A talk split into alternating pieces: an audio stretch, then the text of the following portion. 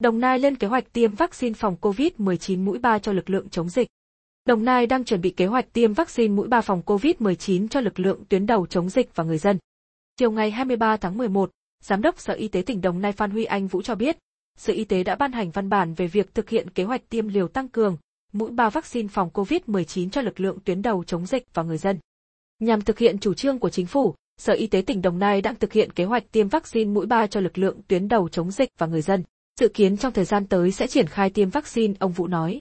Theo công văn của Sở Y tế tỉnh Đồng Nai, thứ tự ưu tiên tiêm mũi 3 vaccine phòng COVID-19 thực hiện theo nghị quyết số 21 NQ CP gồm có các nhóm đối tượng, người làm việc trong các cơ sở y tế công lập và ngoài công lập trên địa bàn, người tham gia phòng chống dịch, thành viên ban chỉ đạo phòng chống dịch các cấp, người làm việc ở các khu cách ly, làm nhiệm vụ truy vết, điều tra dịch tễ, tình nguyện viên, phóng viên, quận đội và công an.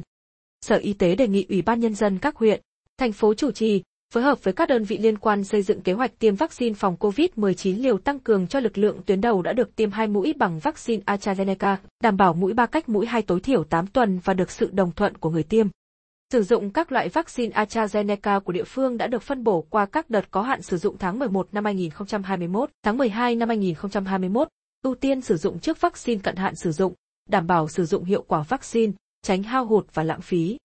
Trung tâm Kiểm soát Bệnh tật tỉnh là đơn vị phân bổ vaccine và vật tư tiêm chủng cho Trung tâm Y tế các huyện, thành phố theo chỉ đạo của Sở Y tế.